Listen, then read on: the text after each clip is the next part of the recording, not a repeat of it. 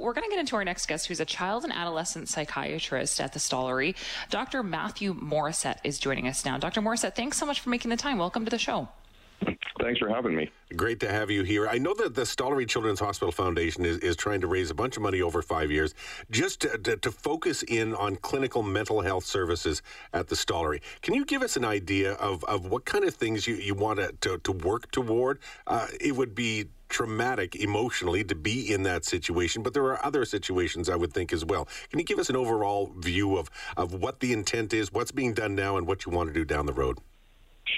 Yeah, absolutely. So, uh, as you've um, already alluded to, I mean, at the Stollery um, Emergency Department, especially, you know, a variety of health uh, concerns are uh, brought up there, whether it be you know what we might think of uh, you know traditionally as being you know abdominal pain, headaches, um, things along those lines, but also you know we see a great deal of um, children and adolescents who are experiencing a wide range of psychiatric conditions as well. So the uh, Stollery Foundation has really been uh, focused on trying to enhance services such as having 24/7 uh, access to emergency mental health services, both at the emergency department and through a crisis line, uh, having an on-site walk-in clinic um, at the Stollery for um, uh, for patients presenting with um, psychiatric conditions, um, as well as enhancing the uh, multidisciplinary um, treatment providers who are available to provide care.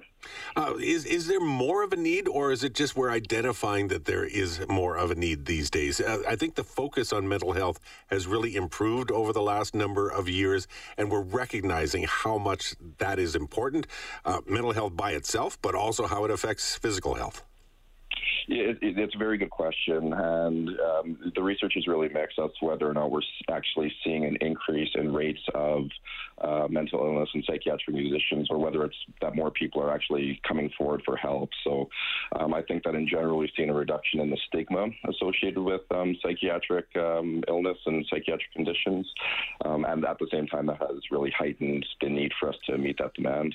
And, it, you focus in on the patient or the client or however you want to refer, but you, you have to focus in on the whole family. This, all, any disease, any any critical illness uh, for a child affects the entire family. It is no different, perhaps even more so with mental health. I agree uh, 100%.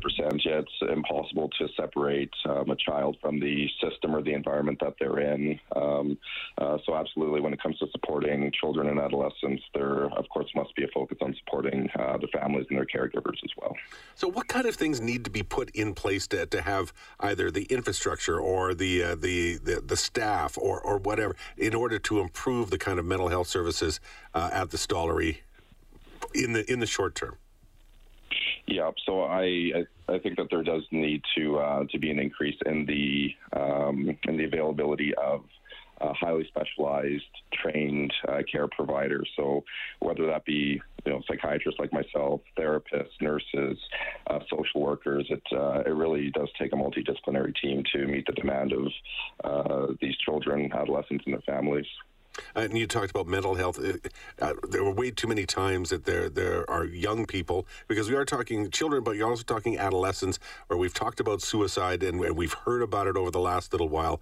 Uh, those those are important things to deal with immediately. Is there not also a mental health aspect to just the trauma of going through, say, a medical condition as well? And is that important to try and treat that mental side as well as the physical side when those situations arise?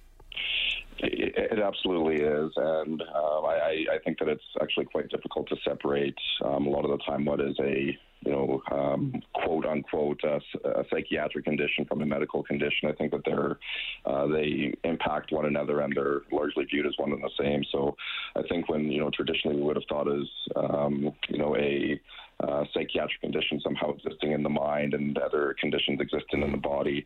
I think we've really moved away from this um, uh, concept to view them as very much one and the same. Uh, it's it's interesting to me because you are also uh, quite involved with, with medical education. So we learn an awful lot about providing those services on a daily basis, and then you share with others. Uh, that that is a, an important thing to, to make sure that you share some of this knowledge or some of the new clinical uh, ideas that come out of the Stollery. Uh, you do that on a regular basis too, right? Yeah, the Stollery um, is uh, actively involved not only in psychiatry, of course, but in um, all areas of medicine um, and, and training medical students uh, residents, um, and of course outside of medicine as well, but with you know nursing students or students from other uh, healthcare disciplines as well. Excellent, Dr. Matthew Morissette, child and adolescent psychiatrist at the Stollery Children's Hospital. I want to thank you so much for your time this morning. I don't know, Chelsea, you got anything else you want to add in? Just wanted to to ask you, Dr. Morissette. You know, it, we're talking about improvements that can be made to mental health resources at the Stollery. The goal is over five years to raise six point five million dollars. Obviously, we're raising money today. Again, the phone number 780-407 kids. Dr. Morissette, before we let you go, what does six point five million dollars do? What kind of an impact can that make towards your research, towards the work that you're trying to accomplish? I think that it would uh, provide a great boost to an area that has historically been um, underfunded, both um, um, at uh, I think at government levels, um, also uh, when it comes to uh, medical research as well. So uh, I think that um, initiatives related to psychiatry and mental health have traditionally been underfunded. So this would be an enormous boost um, to an area of medicine that uh, has frequently been stigmatized and uh, has a massive impact on a societal level. Doug we'll chip away at it thanks yeah. to your donations today. To listeners, Dr. Morissette, thank you so much for making the time this morning. Really appreciate the conversation and, and all your work. Thanks so much for having me. Hi, it's Shauna, and I might be a bad parent because my kids think french fries are vegetables. Hey, it's Ryan, and I might be a bad parent because I went out for wings when my wife was in the hospital after giving birth. Johnny here. I might be a bad parent because in my house, the tooth fairy gives pocket change. But we're not alone. Len emailed us and said his six year old daughter's Tarzan moment going from love seat to lazy boy by curtains made him more proud than any dance recital. and Andy left his two year old at the rink. All right, guys, I'm sure we're not alone. Like Andy's kid. For stories and confessions like this, make sure you check out our podcast. It's called Bad Parents, and it's available wherever you get your podcasts. I left a glove at the rink.